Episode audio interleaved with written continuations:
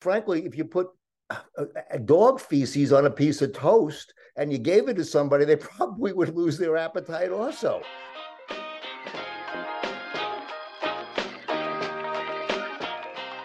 Out of the box, listeners, we have a really special guest tonight. I know I say that a lot, but we do.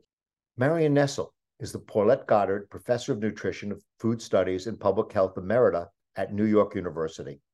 In that department, she chaired from nineteen eighty-eight to two thousand three, and from which she retired in September two thousand seventeen. She is also the visiting professor of nutritional sciences at Cornell. She's the author, co-author, or co-editor of fifteen books, several of them prize-winning, notably What to Eat, Food Politics, How the Industry Influences Nutrition and Health, and Soda Politics, Taking on Big Soda and Winning. Her most recent book is a memoir, Slow Cooked, An Unexpected Life in Food Politics. Marion blogs almost daily at w w w dot food politics dot com, where she's writing about these very issues. Um, I've known Marion for a really long time. She's a really special lady.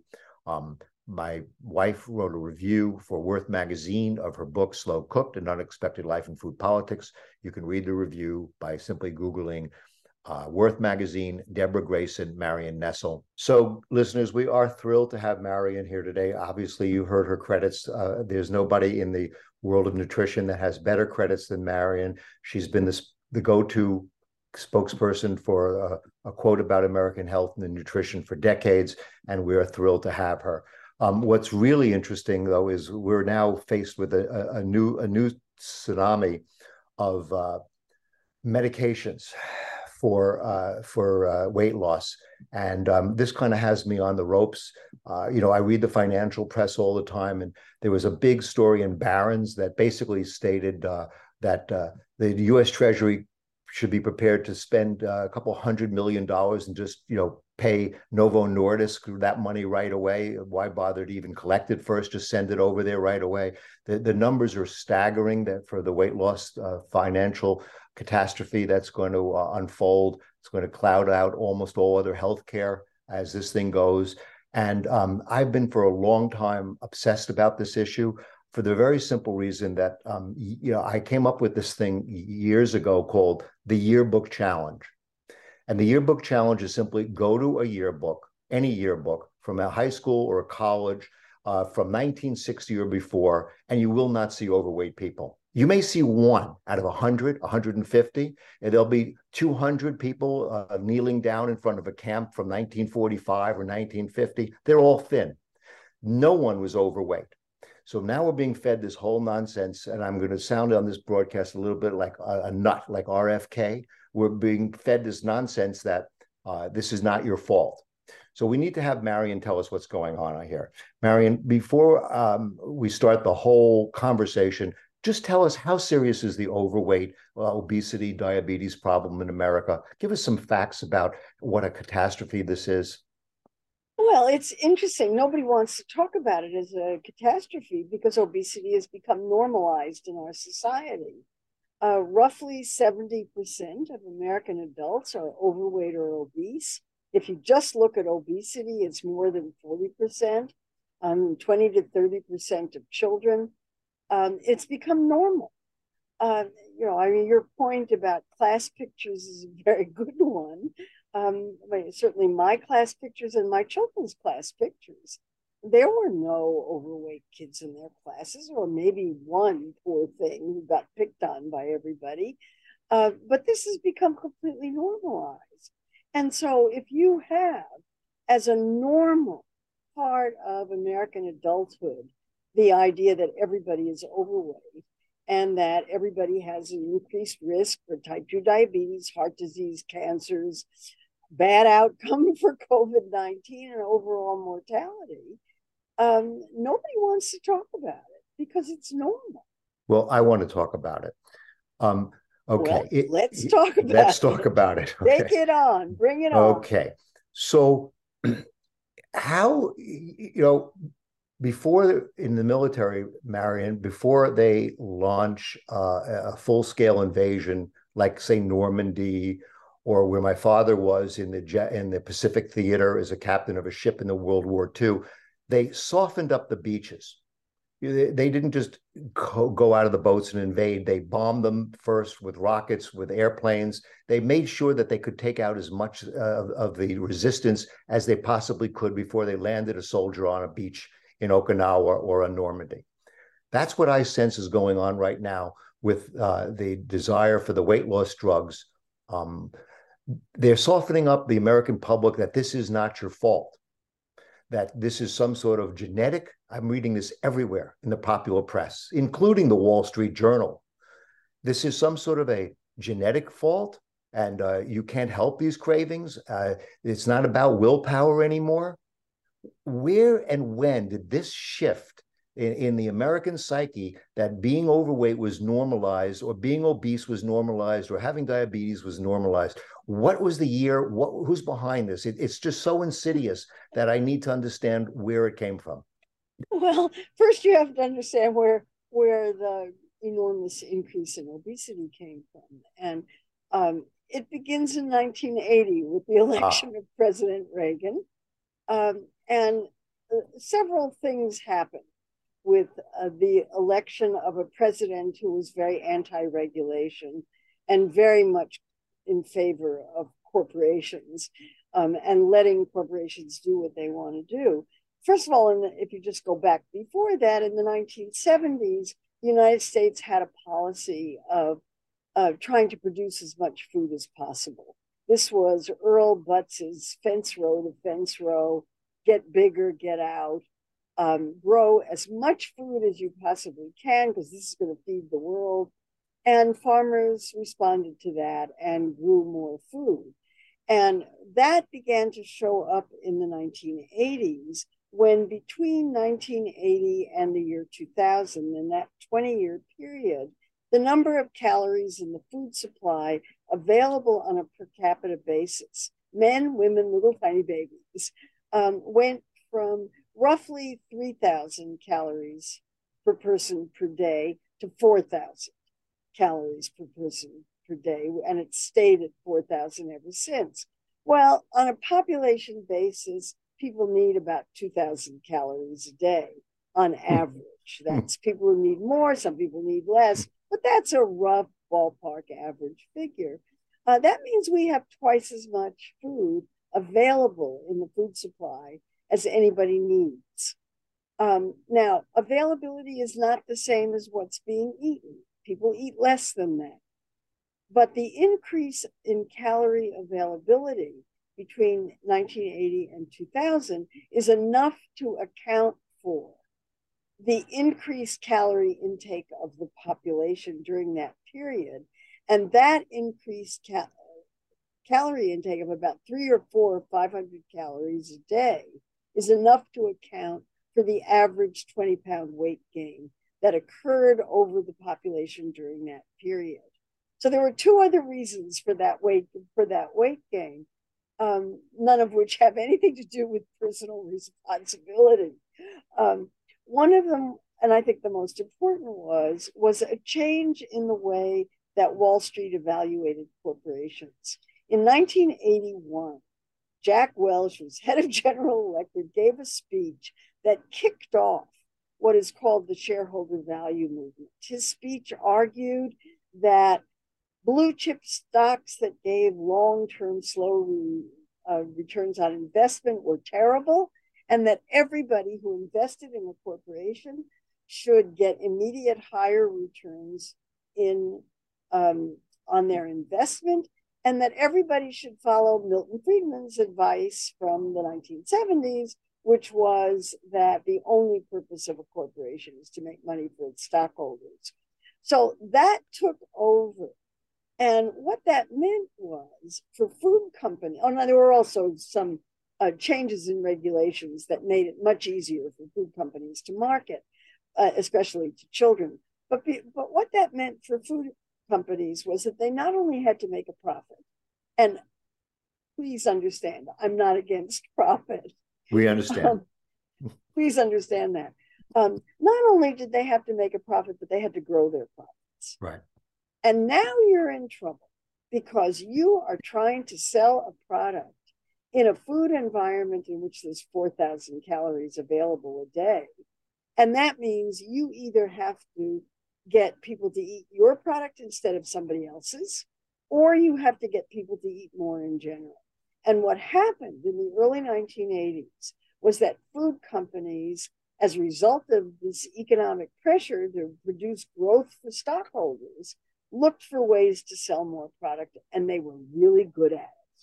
So they made bigger portions, which yeah. are extremely attractive because the price of food was cheap. There was way too much food available, um, and it's labor and all those other things that cost more. So food came in bigger portions. I remember when the big muffins came in, yeah. in the mid nineteen eighties, and muffins all of a sudden exploded yeah. from two hundred calories, now mini muffins, to the six or eight hundred calories that they are now.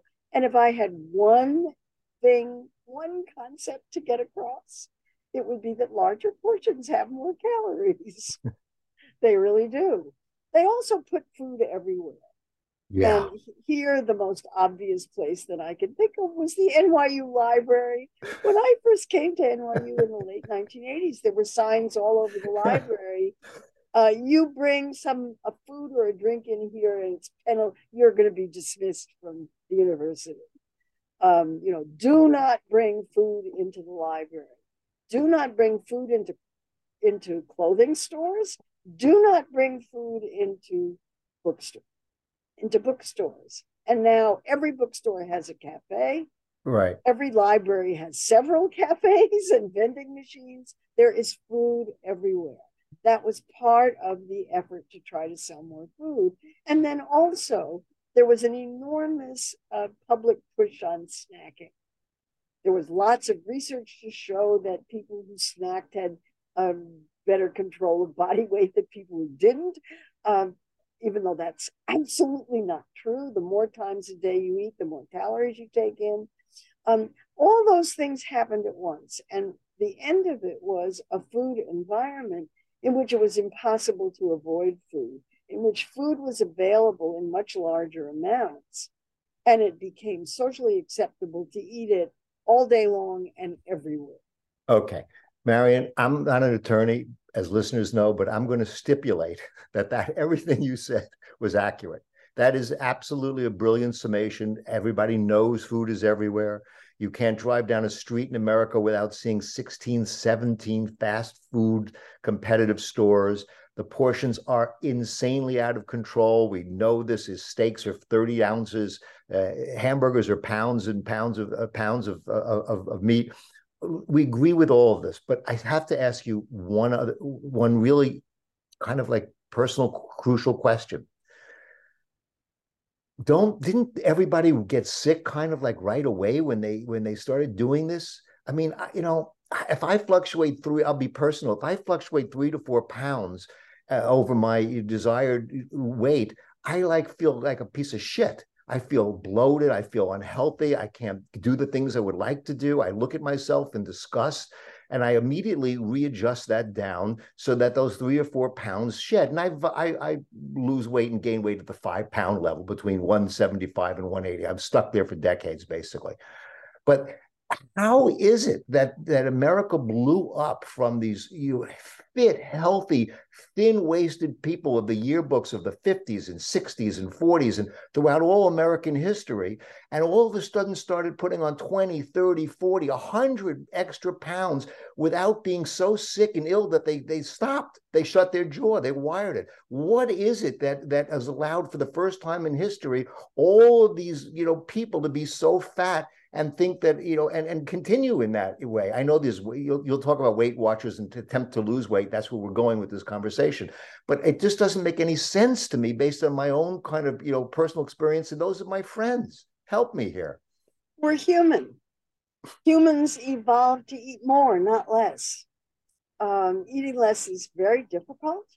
And if you're presented, there's something, I think we're hardwired to eat what's in front of us. Never mind that our families told us we had to eat what was in front of us, but I think we're hardwired to eat what's in front of us. And if you're presented with a muffin that's eight hundred calories, you're going to eat all of it. But if you're, when you look at your waistline, when you look at your waistline and you look at the scale and you feel sick and ill, don't weigh and you can't do anything, don't you? Does, You're doesn't... weird. You're weird if you weigh yourself. You're, or let me put that more politely, you're quite unusual. That's okay. Weird's fine. You're quite unusual. And the and I am too, because I weigh myself. Um, because I know that that's the only way that I can monitor my calorie intake. I've also read all these books about fat and salt and sugar and additives. Is, is that part of the mix for you? That was the point that I was about to make, is this is about calories. And calories are invisible.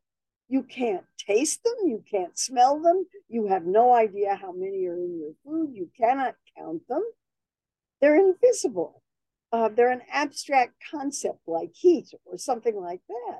The only way you can monitor calorie intake is by weighing yourself regularly.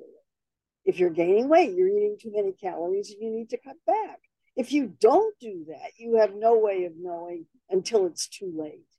And you know, you may be able to lose five pounds pretty easily, and I can lose one or two pounds pretty easily.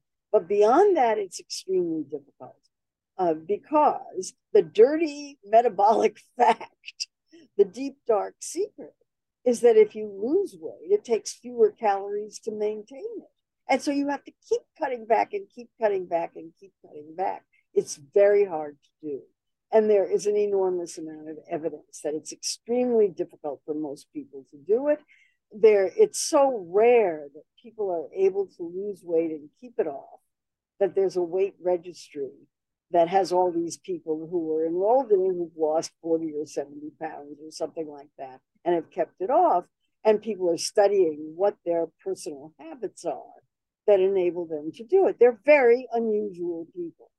Most people, when they put weight on, don't realize it, don't realize it. And we now have, you know, studies that show that the kind of foods that are out there, particularly what are now called ultra-processed foods, um, encourage people to eat a lot of extra calories without realizing it. Right. So there's a humanity in this. And the people who treat obese people um, are looking at these drugs as something that at last will recognize that obesity is a disease, um, and that one that many, many, many people have. And that when they're put into an environment in which a lot of food is available at all times and people are eating it at all times and it's junk food, um, they're going to eat more calories than they recognize that they're eating. They're not intending to. It just happens. And it's really easy to take in an extra three or four hundred calories a day over what you need. It's very easy to do that. Very hard to take it off. Is that why people struggle with, with, with weight loss? So, and like Oprah, there's every every conversation about weight loss in America eventually involves Oprah. Is there, is there, how do people struggle? Why do people struggle? Why do people go to Weight Watchers? I mean, so they don't accept that they're that they are heavy. They're always dieting. There are thousands of diet cookbooks that have been Mm-hmm. that have been put out over the last fifty years. There's a diet a day, you know, this diet, that diet, the Mediterranean diet, the Miami diet, the this diet, the that diet, keto diets. It's just endless. And so obviously people are obsessed with the fact that they're overweight mm-hmm. and don't want to be overweight. Otherwise the diet. They is- can't do anything about it because it's really hard. It's really I hard. don't think you can, okay. I don't think you can minimize how difficult it is for most people to lose weight. I shouldn't. And I, and, I won't. And, okay. and it's difficult because once you start losing, your metabolism gets slower and it takes fewer calories to maintain your weight. But you feel so you better. Have to, you have to, not everybody does. Okay. Yeah, I mean, I, I don't know how typical you are. I don't think you're typical. Oh, God. Most people have a really hard time with it and they don't feel better. They feel hungry. Wow. They're obsessed with food. One of the things that's so interesting about these drugs that I find absolutely fascinating is that people report that they're no longer interested in eating, that they were used to be obsessed with food. They were always worried about the next meal. They thought about food all the time. Well, Ma- that stopped. Well, Marion, one of the reasons, according to the reports I'm reading, is that they don't feel that way because they're nauseous. They have gastric distress and they have diarrhea. I mean, so, you know, I mean, frankly, if you put a dog feces on a piece of toast and you gave it to somebody, they probably would lose their appetite also. So it's not very profound that these some of these people are, are not interested in eating or don't have an appetite, because they they they're, they're experiencing severe medical medical uh, side effects, right? Yeah, I think I think the jury is still out on these drugs. Um, I mean, for one thing, they're very expensive and not everybody can afford them. Um, and for, for another, they do have side effects. And I'm seeing papers coming out every day on side effects. On the other hand, there are people who are taking them and they're losing weight and they're really happy about that. I think we just have to wait and see. Wow. Okay. I'm, I'm, I'm, I'm not of that opinion. I mean, I, I respect your opinion. I agree with you, but I, I think this is, this is a call for a national emergency. We can't afford to have everybody in this country who's overweight injecting themselves every day with, with, with drugs that we don't know the side effects of long-term. Um, the Treasury can't afford it. The, the health system can't afford it. It's, it's can't, this can't be a solution on a long-term basis, because it just can't be. It's just, it's not affordable. It's, it's not, it's not even proven that this is going to last. So no, you're making, you're making me ask my most cynical question, which is, um, what industry would benefit if people ate more healthfully? That's my question. Because the organic farmer, can, the local farm, the, the vegetable people. Yeah, uh, Kaiser Permanente is, you know, you know, H M Os that are not for profit is the only thing I can think of. The um, everybody benefits if people are overweight. I agree. Now everybody that's else. Okay. The drug industry yep. benefits. Yep. The medical industry benefits. The diet industry yep. benefits. Um, there are the and the insurance industry benefits. They all benefit if people are overweight and sick.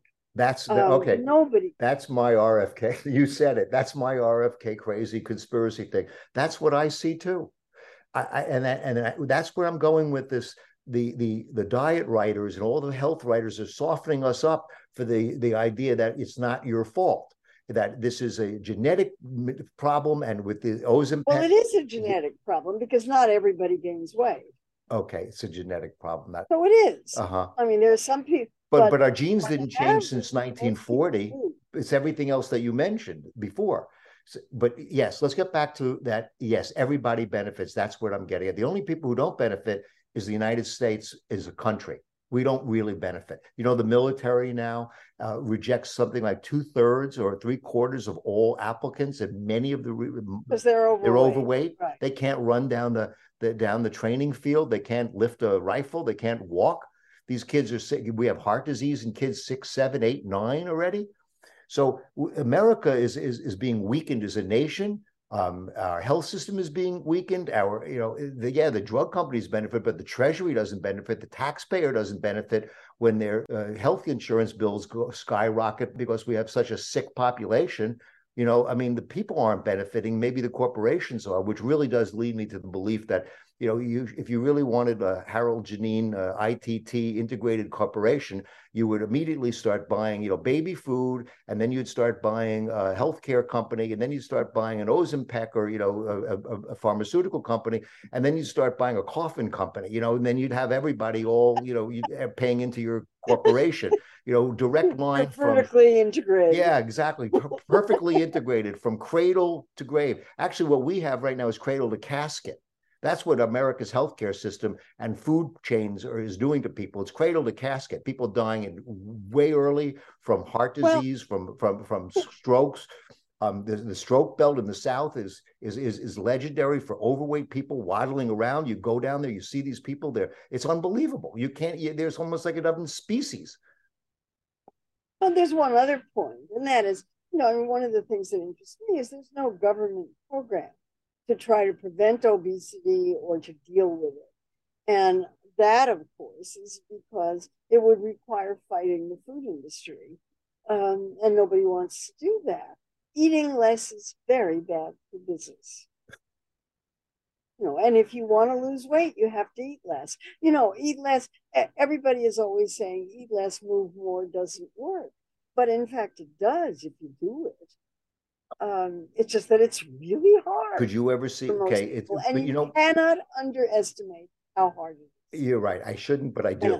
because I, I still, I, I'm sorry, I still believe in willpower. I call me really old fashioned. You know, I stopped smoking one day. I mean, I smoked when I was seventeen years old. I smoked a pack of Camels every two days. I smoked all throughout college. I mean, I smoked cigarettes, real cigarettes that didn't have filters on them. And then one day, about when I was, I don't know, twenty-five, twenty-four, something like that, I realized this was really stupid, just stupid. And I stopped smoking. I mean, I don't know why people can't just look at themselves and exi- and have some willpower, but you're telling me they can't. And I accept that because you're far smarter than I'll ever be. So if they can't, they can't. But can the surgeon... Ge- just because you can doesn't mean Correct. That everybody else... That's what you're educating me for, because I don't understand that. I just don't and understand the, um, you know, and people who... Uh, You can't, I mean, it's really funny. You can't even say people who are obese anymore. You have to say people who have obesity. Um, yeah. Because the the community of people who are really concerned about um, dealing with people who are overweight and obese, who want to do something about it, but are having a really hard time doing something about it, um, are just think these drugs are the most wonderful thing that's ever happened, um, because they really, you know, I mean, it, it, they're better than bariatric surgery. They are? Really? Okay. Or at least, well, okay. Surgery is permanent. Yeah, but injecting yourself every day with some some hormone or whatever, their uh, G L P and agonists? Glucagon like peptide one. What is a G, G L P agonist? Uh, it's uh, it's it it stops it. It, sto- it prevents G. It prevents glucagon like peptide from acting. um, so it reduces appetite and okay. makes you not hungry and makes you not want to eat so much. It seems to work really well at that. Wow. Um, Could you- how you know what the what the risk benefit is and what the we won't know that for we won't know that for we won't know that for we won't know that for a really long long time. But meanwhile, this is clearly these drugs can't be kept in stock. They're all being sold out. You know, Novo Nordisk has more money than the gross national product of Denmark. I know that I read that. They they're affecting the currency of Denmark. I know. I, I read that. I I I, I yeah. I, I heard that. Um. Could you ever see the Surgeon General of the United States putting his foot down in the future? And uh, like w- when they decided they were going to stop smoking, um, make it make, alert the American public that it's a health emergency regarding obesity uh, and being overweight, and go on a national campaign, just like with smoking, you know, putting... There was one in two thousand.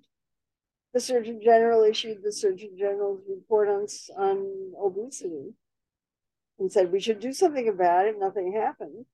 Um, nothing can happen because it means regulating the food industry, and that's not possible politically. Could you just educate the consumer, or, or is that no, no? Education doesn't work. Education doesn't work. No, education doesn't work. Diet and diets. People know and, that people know they're supposed to not be overweight.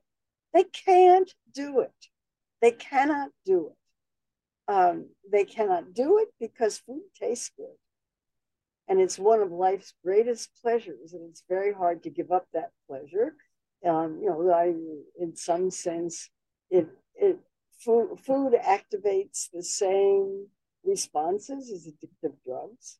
Whether it's addictive or not, we can argue about, but the uh, it certainly has the same um, physiological benefits as addictive drugs do. People don't want to stop eating; they like eating.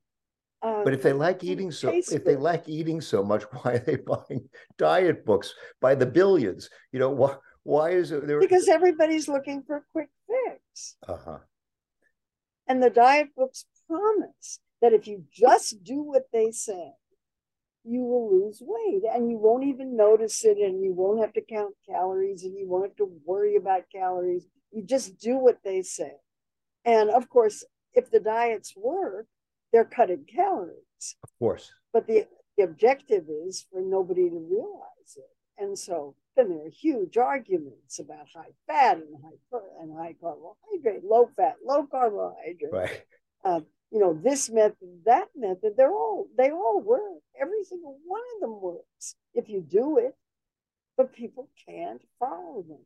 They cannot do it because it's too hard. Okay. But, you know, back to this yearbook challenge, I, I accept and understand what you're saying, and you're really educating me. I really did not understand how difficult this was, but I'm still flabbergasted that this happened so quickly relative to all of human history. That's where I'm getting. I still can't get over, you know, looking at pictures of people in the fifties, forties, thirties, twenties, whatever, these thin-waisted... Well, all you... All you have to do is look at graphs of the rise in obesity between nineteen eighty and two thousand. That's all you have to do. It's so... Up it goes. And you look at calories in the food supply. You look at the size of portions. This is the work that Lisa Young, my former doctoral student, did as part of her dissertation, was to demonstrate how larger portions got introduced during that period in everything. Sodas got bigger, hamburgers got bigger, everything got bigger. Everything got supersized. Yeah. That's all you have. That's all you need to know. Larger portions are a sufficient explanation for why people gained weight. You don't need to know anything else. People were eating more. There's plenty of evidence for that. Um, and, and there it was. It was a method for selling. It was a method for selling more food. There is no internal thermostat that shuts that down. That's what you're saying. Right. There's no internal thermostat. Right. And I thought there was. I legitimately thought that... that you may that, have one. That uh, that, the, that, the, that, that these... I legitimately thought that people who were walking around weighing two hundred pounds more were willfully ignoring their internal thermostat. They were no. like walking into a sauna instead of, you know, instead of no. walking into a a, a a room at sixty-eight degrees intentionally. And you're saying no. No. You're much more, you're really, you're really sweetly sympathetic. It's a real, it's sad. I mean, it, in, in a way it's sad because it's. No, really... there is no internal thermostat. There is, Jesus. We have one controlled clinical trial done in a metabolic, a locked metabolic ward where people couldn't cheat, that demonstrates that people are completely unaware of the number of calories that they. I know eating. They are. No, I understand that they're unaware, but they can't be unaware when they go from a size thirty-four waist to a size forty-six waist. Oh, look what happened! I wonder. I can't do anything about that. uh, I mean, they, it's it's oh in order to do something about it, you have to stop eating. You have to eat less than the amount of calories that you're expending. It's really hard to do that. Okay. All right. So oh. you really, okay. Um, I, I thought I was going to, I thought you and I were going to collaborate on the, on, on collaborate on a, um, Uh, exposing or shaming, if you will, or, you know, decrying the lack of willpower and and and laughing at the the need to take Ozempic and uh, and uh, Wegovy and uh, this is a disaster, et cetera, et cetera. But you're coming out from a different place, and I, that's why I love doing these podcasts, because I learned something. And I actually, as long as I've known you, and I've known you for decades, I, I just learned something that you don't really, you know, you, this is not your fault. You basically are agreeing with the Wall Street Journal article that said it's not your fault. Well, it is and it isn't. Yes, it's choices, but you're making food, cho- people make food choices in an environment that they did not construct. People are making food choices in a food environment that's been designed to try to get them to eat more food, not less. And if you are trying to eat less under those circumstances, you're fighting the entire food system on your own. That's asking a lot of one person. It's really asking a lot. We haven't even talked about all the other things that food companies do. Advertising, marketing, um, you know, sports figures, celebrities, everybody eating, everybody pushing exactly the kinds of foods that are high in calories and that are very hard to control once you start eating them. Um, portion size is absolutely critical, but people have gotten used to large portions. It's hard to go back. If you put on somebody's plate what people typically ate in the nineteen fifties and sixties, people would think they were being cheated. Yeah. Okay. So that's what you're up against. Okay, I, I get it. You, you, I, I, you sobered me. You sobered me up. How long do you? Let's. How long do you think it will wrap it up with, with this? How long do you think it will take for us to understand um, these uh, G L P one agonists? And funny, it rhymes with agony, isn't it? The, the idea that they're agonists. How long? Yeah, I think will take. I, I think another year, and we'll know a lot. That's all. Just a year. Oh yeah. Oh yeah, there are a lot of people taking these, and everybody is doing these. I mean, the papers are their papers are already coming out all the so, time. So are the lawsuits, by the way. Um, yeah, I'm sure. people, people who claim they're sick, they're ill. You know, they got they got stomach shut down. They have they don't make a bowel. They haven't made a bowel movement in two years. You know, it's like the, the tort lawyers are going to be all over this as soon as they as soon as they can, because people are some people will be sick. I mean, that, that there's no question. You can't tinker with the human body at this level with a daily injection of a new drug and and and think that there aren't going to be consequences. Correct?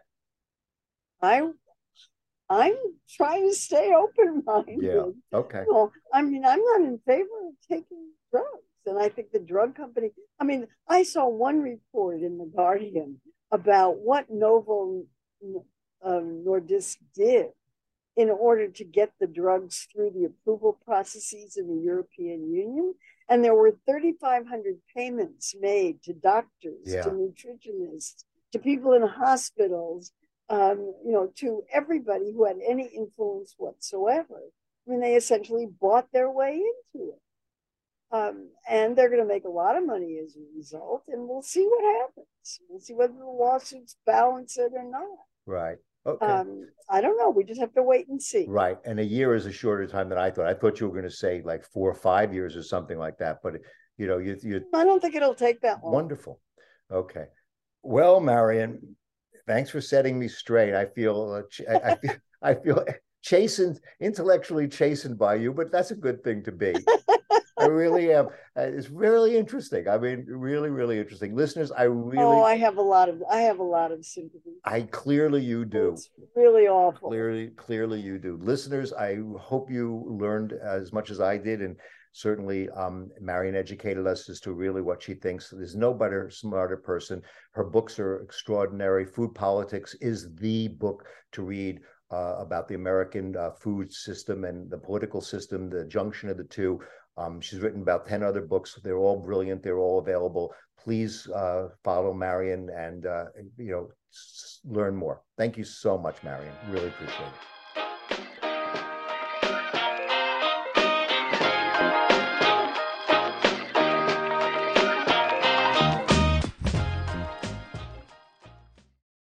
Listeners, believe it or not, we're on Instagram. Please follow us at O O T B with Jay Russo on Instagram.